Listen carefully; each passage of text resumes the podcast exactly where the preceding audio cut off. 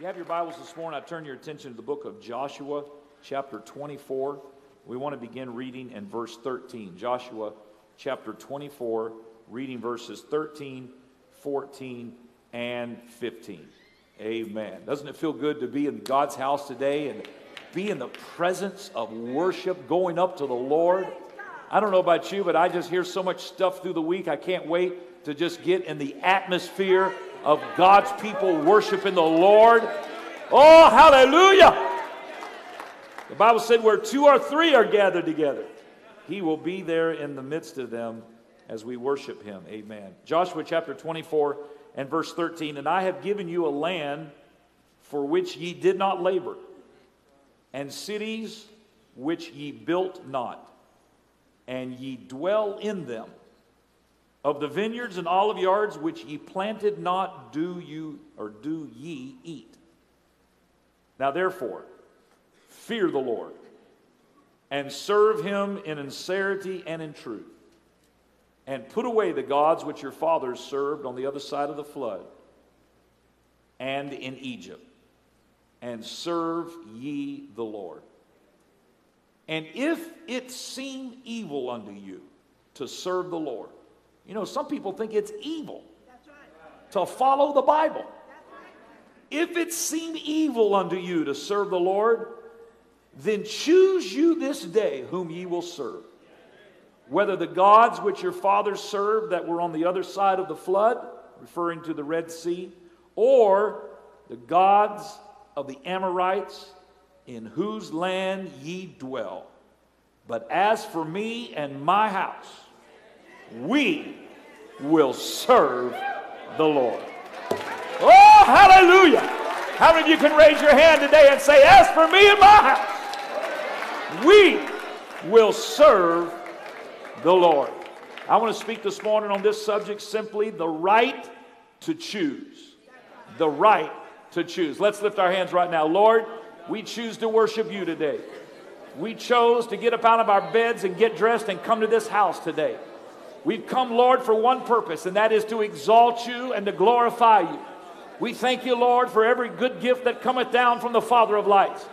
We've assembled together today, Lord, to say, Great is the Lord and greatly to be praised, and to declare your glory in this atmosphere.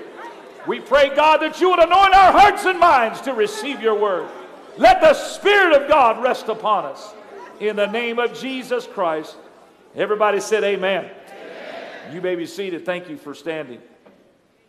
The Bible says that every good gift cometh down from the Father of lights. I want to say to you today that the greatest gift that has ever been afforded to mankind came from God, and it was the gift of the Holy Spirit. And I'm glad to tell you that God is still pouring out the gift of the Holy Ghost. Hallelujah. He is still the same God yesterday, today, and forever.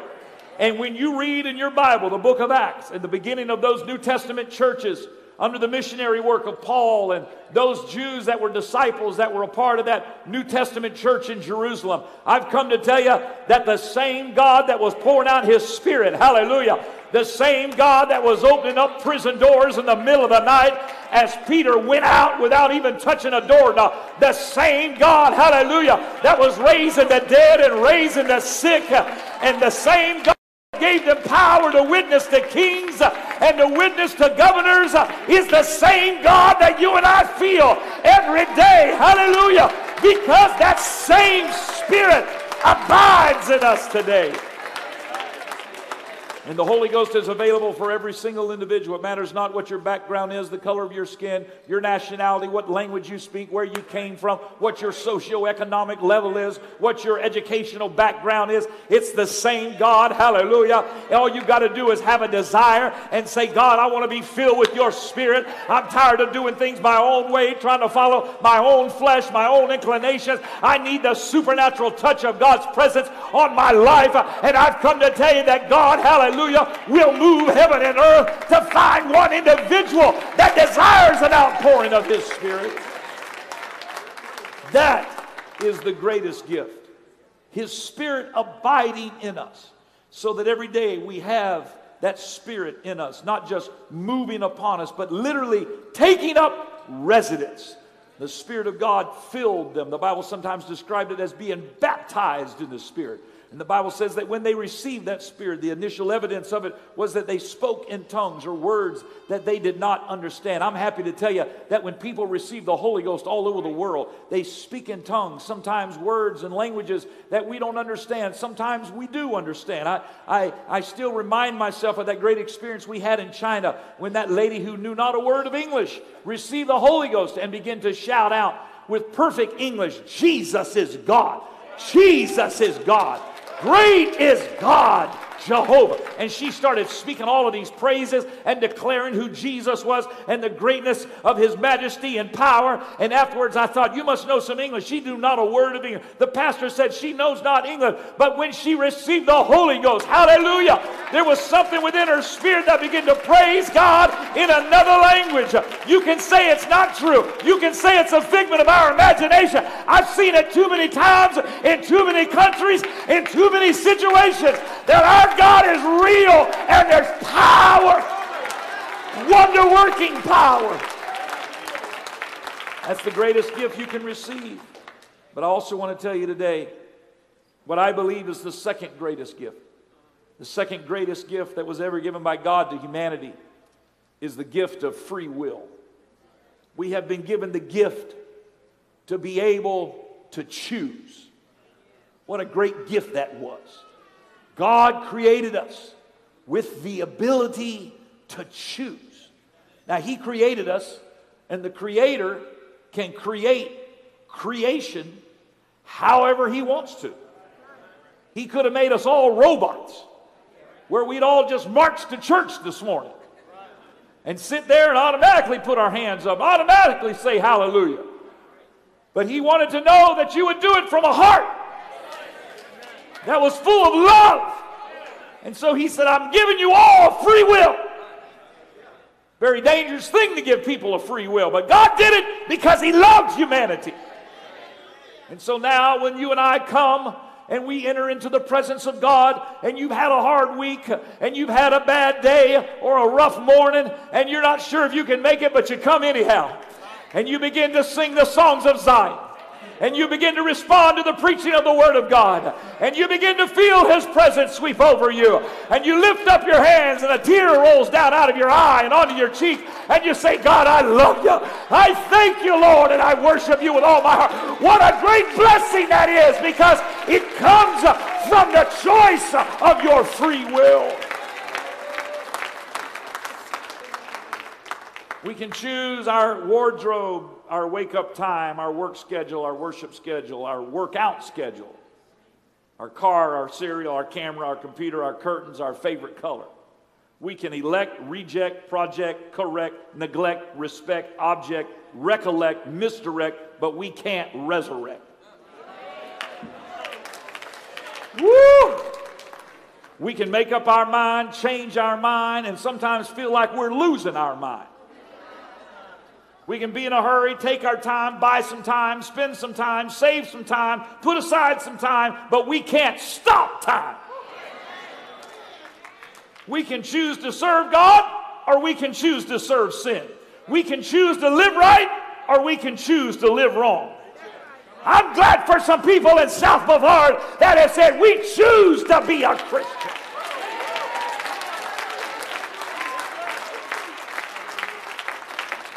Joshua told the children of Israel on the verge of receiving the promise that had evaded for almost 500 years.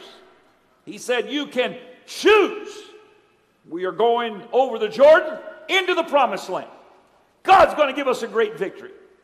But before we go over, we need to exercise our right to choose.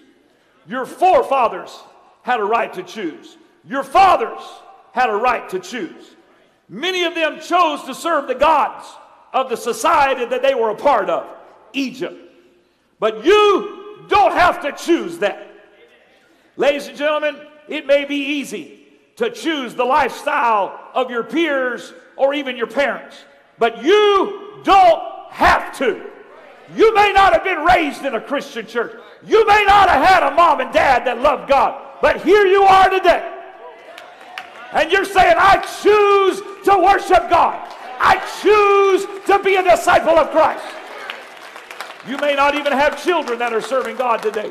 You may have children that are breaking your heart right now because they're not where they need to be, but you choose to come to the house of God anyhow. I've come to tell you that God's going to honor any man or a woman that says, I choose. It may not be popular, it may not be what my friends are telling me to do, but I choose to be like you. It may also be convenient, as Joshua told these individuals, to, it may be convenient to choose the lifestyle of your culture. He said, You can serve the gods of the Amorites in whose land we dwell. We're on their territory. But you don't have to. You can choose to serve the Lord. I'm so thankful that God gave us the ability to choose. That regardless of what may be going on in our environment, and regardless of what may be going on in our families, and regardless of what may be going on in our past, regardless of who our parents or grandparents were, regardless of whether our children are serving God, our friends are serving God, or whether even your spouse is serving God, you can say, I choose to serve Him.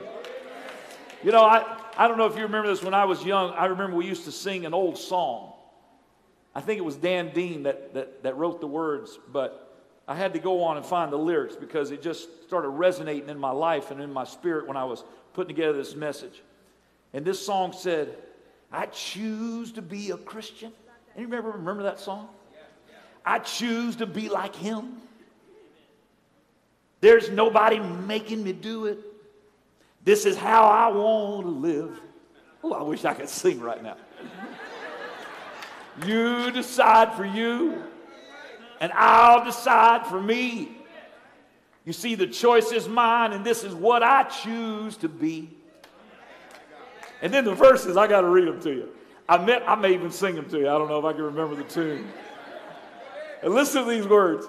I met a man the other day who looked at me and said, So many times I've seen your kind before. He said, You can't do this and you can't do that. You're bound by rules and restrictions. Oh, what a dreary life you Christians must observe.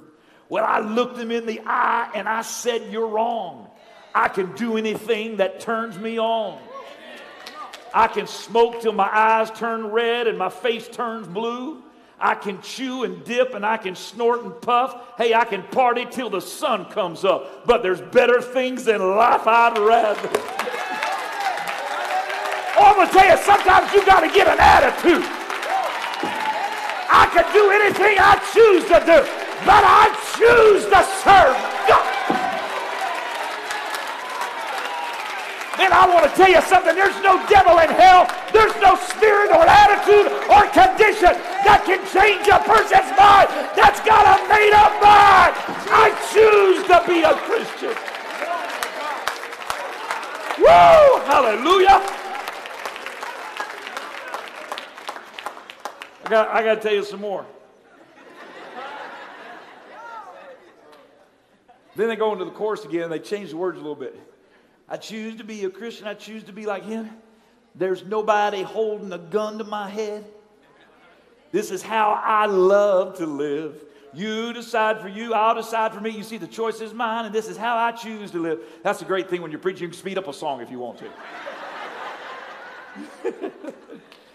Verse 2 Well, I must admit that from time to time, the thought of heaven keeps me toeing the line that the Lord is coming sounds too good to be true. But if it all was just a fairy tale, if there was no heaven and there was no hell, I'd still be happy living like I do. Woo! So don't look at me in sympathy and think that I've been cheated from doing all those things that you call fun. Because some night when you're getting down on the darker side of town, this choice I've made will be lifting me out of here. oh, my. Woo! Hallelujah! I don't know about you, but I'm glad I serve God. It's a joy every day to get up in the morning and say, Thank you, Lord. Thank you for saving me, Lord. Thank you for giving me an opportunity to worship you, Lord. I choose to be like you.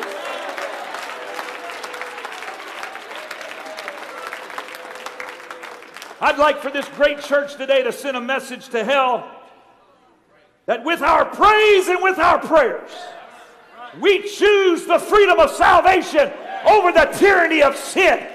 We choose a life of joy over a life of sorrow.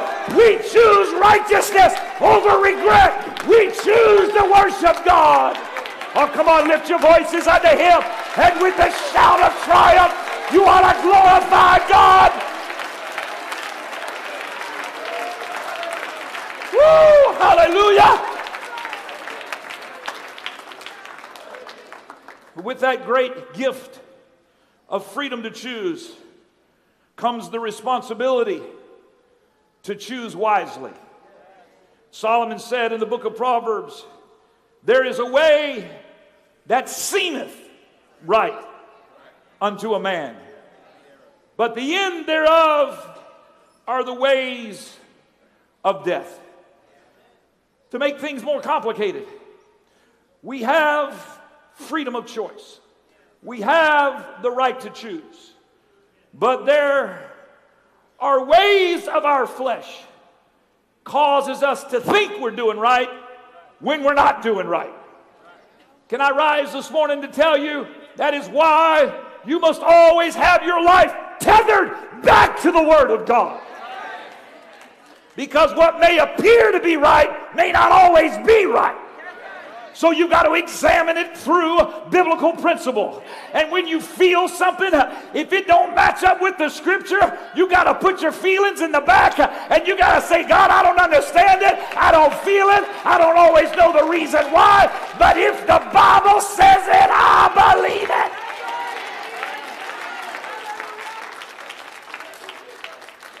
Some of the things that can often time distort our thinking is the lack of sacrifice can often bring a lack of sound judgment. God said to Joshua, Tell him, I have given them victories that were not won with their sword and with their bow. I have given them land for which they did not labor, cities for which they did not build. You see, a lot of times, ladies and gentlemen, we don't understand everything that's involved because we didn't sacrifice for what we enjoy. Oh, I feel a preaching spirit coming on me.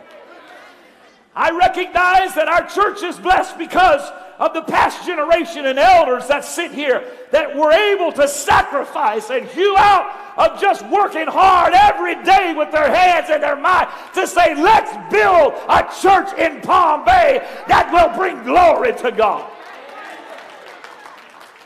It didn't just happen in the vacuum of my generation. It took place because of an accumulation of time and sacrifice and generations of people over and over again. And sometimes, if we're not careful, as we get down the line of several generations removed from that sacrifice, what God was telling Joshua to tell him is that you got a right to choose, but you got to understand you're enjoying some things that you did not earn. I say to everybody today, under the sound of my voice, you're enjoying some things today that you did not earn. Sometimes you got to just step back and say, if it wasn't for the grace of God, if it wasn't for the goodness of God, I don't have a right to complain. I don't have a right to feel sorry for myself. I don't have a right to turn my nose up at God. He's been so good to me. The very fact that I'm still alive is the mercy and favor of God. We live in a country where we enjoy daily blessings that we are not worthy of. Our generation is living in affluence that we did not earn, freedom that we did not fight for, cities that we did not build, land that we did not labor for. And oftentimes, this will cause humanity to become egotistical and smug about the moral law of God's Word. We think that the blessings inoculate us from the responsibilities, that somehow prosperity will excuse us from the principle upon which it was founded upon. The distance of time distorts our judgment. I'll never forget back in 1999 when I was finishing up law school, I had the opportunity to study Montreal at McGill School called School of Law in Montreal, McGill College. And while we were there in the summer of 99, under the tutelage of the late Supreme Court Chief Justice William Rehnquist, he was teaching us about different things relating to the history of the Supreme Court. And I remember one particular day that we were looking at a controversial Supreme Court decision that came down in 1944 in a case called Korematsu versus the United States. In this case, the court ruled in a six to three majority that the internment of Japanese Americans, even though they were citizens, were constitutional.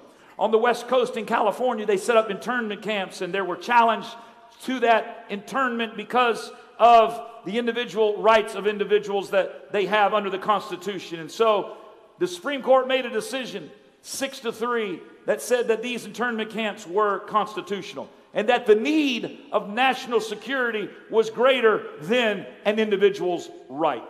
That was a very controversial decision.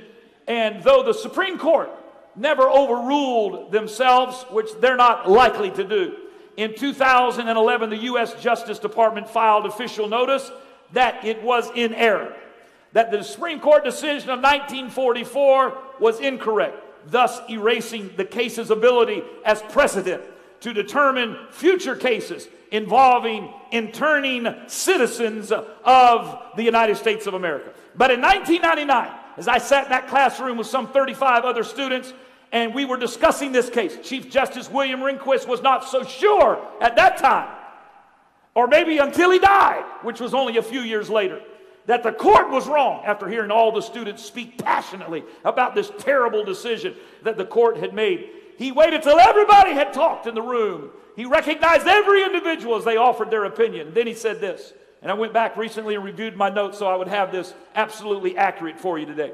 He said, I want to say two things. First of all, the Supreme Court is made up of nine individuals, men and women, who are human and prone to make mistakes just like anyone else. And in the heat of the moment, like the climate of a world war, when the very existence of a nation is in question every day, people oftentimes make their greatest mistakes. And then he paused and then he said this, and I'll never forget. However, with the passage of time, we become arrogant with our analysis. And so called wisdom lacks the depth and the breadth of understanding that can only be forged in the foxholes and the fire of the ones who experienced it. We sit in our ivory towers of freedom and security and we placate ourselves with theories and conjectures. But we would do well to remember that we look through a glass darkly. And when he made that reference to Scripture, I stood up in the classroom and started applauding. Because I'm Pentecostal. Even though I'm in law school, I'm still Pentecostal.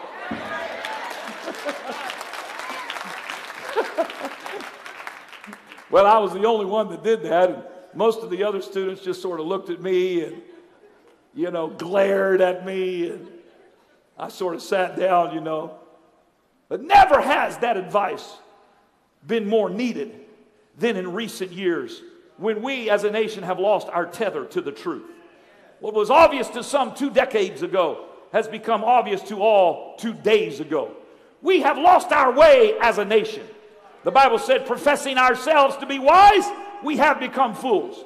But I rise this morning to say this rather than mourn the loss of morality in our culture, we choose to put on the breastplate of righteousness.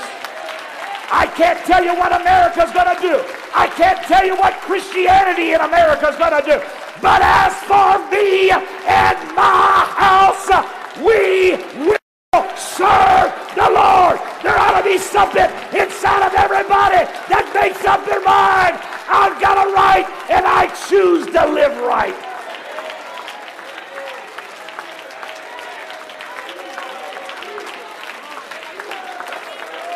Jesus.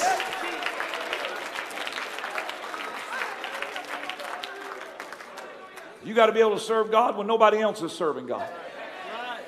You got to be able to serve God when your past did not dictate it and your present does not dictate it. You're not in a favorable environment, but I've come to tell somebody that every time throughout history that Christianity got in the midst of an unfavorable environment, they had their greatest revival. So there ain't no reason in feeling bad and mourning the fate of our country. All you got to do is say, Lord, I'm going to lift you up with the way that I live. I'm going to lift you up with the things that I say. I've got a right to choose, and I choose to serve God. I choose to tell everybody I can. Great is the Lord and greatly to be praised. I choose to witness. I choose to live the life. I choose to glorify God. I choose to saturate this community with the gospel of Jesus Christ. You've got to choose who you are, what you believe, and what you will do. And then Joshua said this And if it seems evil to you, to serve God. Now, it's easy to serve God when serving God doesn't require you to make any decisions. It's contrary to the inclinations of our culture. Sometimes when you're inundated with messages that are all around us, you can go to the Word of God and voices will come into our head that says, maybe the Word of God is just out of step. Maybe it was written so many years ago that it can't tell us our guidance and direction in 2015. And sometimes trying to follow the Word of God can appear to be, if not evil, at least uncomfortable. And Joshua said, If it seems evil to you to serve God, if the way of godly living seems evil to you, if biblical morality seems evil to you, if the absolute nature of God's word seems evil to you, then choose you this day who you will serve. Ladies and gentlemen, you still have a right to choose. You can choose God or not choose God. You can choose to live right or you can choose to live wrong. You can choose to resist temptation or you can choose to give in to temptation. You can choose to come to this building today and worship God, or you can choose to go somewhere else. In a moment, you can choose whether to come to this altar or to slip out the back door. You have the right to choose. But choose you this day whom ye will serve because the urgency of the moment is forcing people out of the middle. You're going to have to make a decision. Are you on the side of righteousness or are you on the side of iniquity? Choose you this day whom you will serve. Joshua said, You're going to have to know it. We're going into a hostile environment. We're getting ready to cross the Jordan River. We're going to be fighting Jericho, nine other cities. We're going into our promise. But before you get into your promise, you're going to have some struggles. You're going to have some resistance. And so choose you this day who you're going to serve. Do you want to serve the God that your forefathers did on the other side of the flood or the Red Sea? The gods that kept them in captivity? The false gods that gave them only slavery and suffering? There was a whole bunch of them Jews that were in Egypt for 400 years under slavery that just acquiesced to the culture that they were in.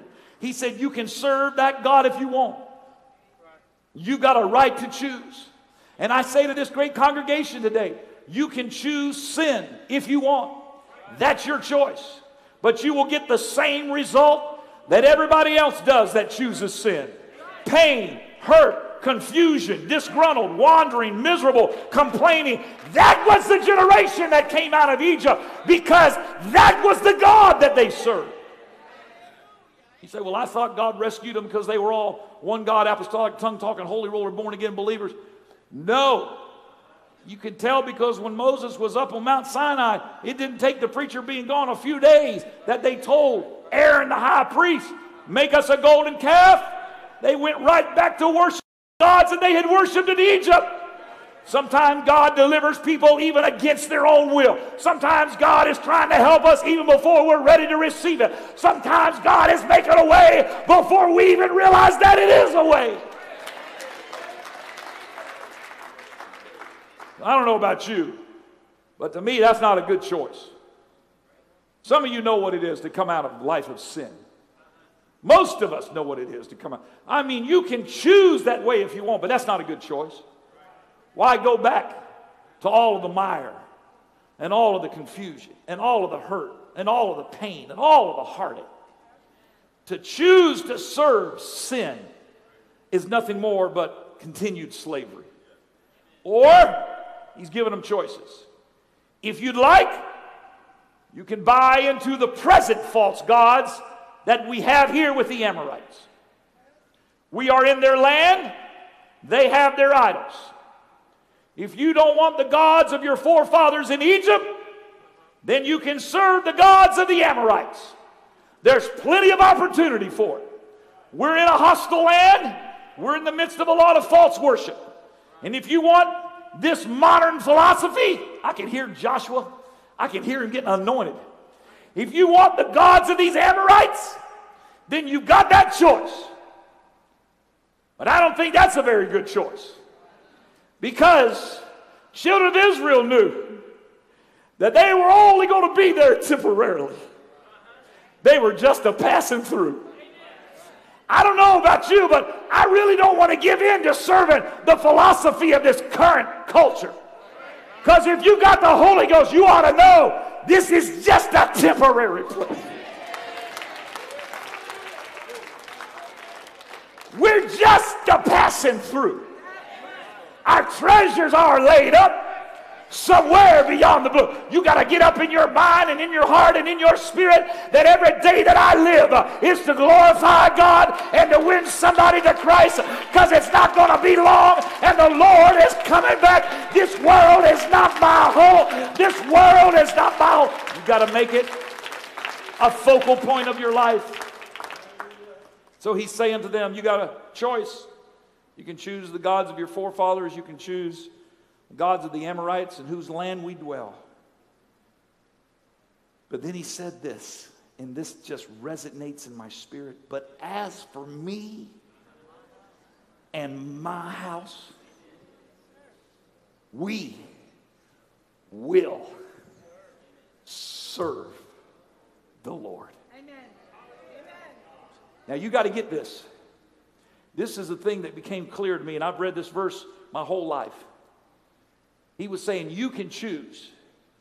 If it seems evil to you to follow God's word, His commandments, if it seems evil to you, then you got a choice to make. And He gave them the options. But then He said, But as for me and my house, we will. It's not a choice for us. We already made that decision. He didn't say, As for me and my house, we got a choice to make too. He said, But as for me and my house, we will. Oh my God, I wish we could send a message to hell today. This is not an option to us. This is who we are. In Him we live and move and have our being. We will serve the Lord.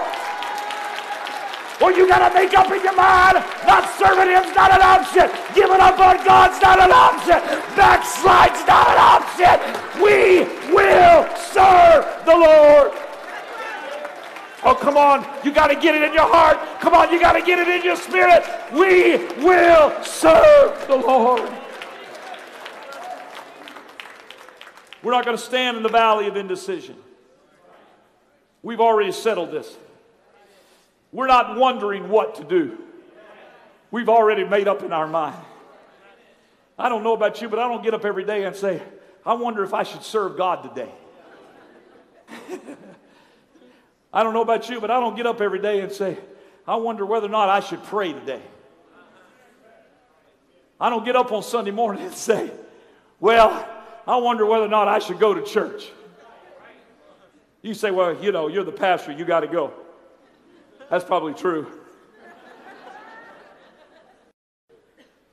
But long before I was the pastor, I was the pastor's son, and we still didn't have a choice. if you wanted to eat, you went to church. if you wanted to live with a roof over your head, you went to church. And I don't know. You may want to call that child abuse if you want to. But I'm thankful that I had a mom and dad and said, We already made up in our mind. As for me and my house, we gonna serve the Lord. I would that some apostolic Pentecostals in Palm Bay would lift their voice and tell hell it's not an option. We've made up in our mind. This is who we are. We're not in the valley of indecision. We're not trying to figure out what to do. We know in whom we are. We know what we believe. We know what we desire. Stand to your feet this morning. We're not persuaded by the Amorites. We're not going back to the slavery of sin. None of those are options. We know this is not our home. We're not changing our faith based on who our neighbors are.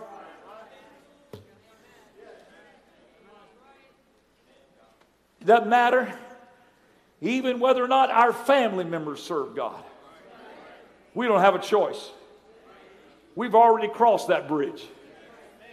We chose to serve Him.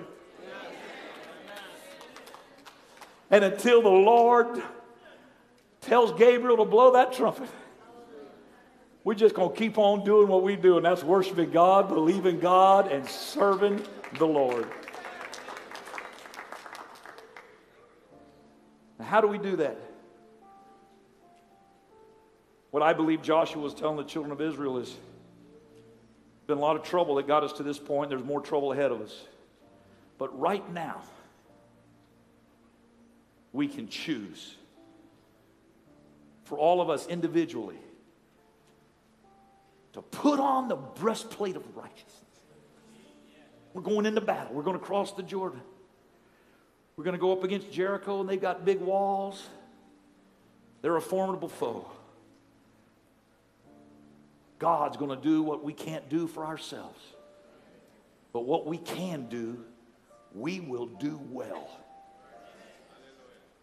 He was telling the children of Israel, you got to gird up your loins with truth. Come on, you got to put on the breastplate of righteousness. You got to make up in your mind if I'm the last man standing, I'm going to be a servant of Jesus Christ. If there's nobody else, I'm going to still walk with God because I don't have a choice.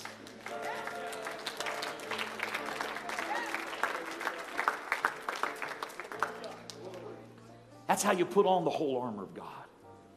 That's how you put on the breastplate of righteousness. You just simply say, We're going to serve the Lord. We choose life. We choose salvation. We choose Jesus. We choose the book of life. We choose to be a Christian. And I want to ask this great church this question today. How many of you will put on that breastplate of righteousness and settle this morning once and for all? As for me and my house, we will serve the Lord.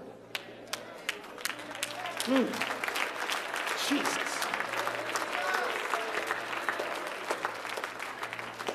If you're ready to make that decision this morning, you've already made the decision, but you want to give affirmation to that decision. Everybody that says, and I want you to be able to announce this with not just your voice and not just your words but I want you to actually be able to declare it with your actions today. As for me and my house, we will serve the Lord. If you say, Preacher, I'm putting on the breastplate of righteousness, I want everybody that has made that decision to step out of where you're standing right now and come to this altar. Come on, hell needs to see. You've already made up your mind. Ain't no sense in sending no devils around my house. Ain't no sense in dispatching any more of your unclean spirits. Hishokotarabahaya. Come on, that's it with your feet. I'm stepping over the line this morning. That's it. People are coming over. Come on, that's it. Come on, I want you to come down here right now because I'm going to pray for an outpouring of the Spirit of God. Ishokotarabahaya. That's it. Just press down just as close as you can. Just press down just as close as you can. Come on, there's people coming in behind you. Let them press down right now in the name of Jesus. In the name of Jesus. That's powerful. That's powerful. That's it. I'll give you a couple more minutes. That's it. Press down just as close as you can. I want it to be a clear decision that you're making. We're not just going to mosey about. We're actually walking toward. We're literally stepping across the line and we're saying, God, you can count on me. I'm going to serve the Lord. And I'm going to pray for every single individual that's made up their mind. It's not an option. This is not something I'm wondering whether or not I should do. But I'm saying, God, you can count on it. I'm going to serve you if I'm the last person. Come on, lift your hands all over this building. I'm going to pray for the outpouring of the Holy Ghost to saturate you with a double portion of the Spirit of God. That's it. Lift up your voice. By the authority of the Word of God. And by the anointing of the Holy Ghost. And by the power of the name of Jesus. Receive you the Holy Ghost. Receive you the Holy Ghost. That's it. Let the Holy Ghost flow.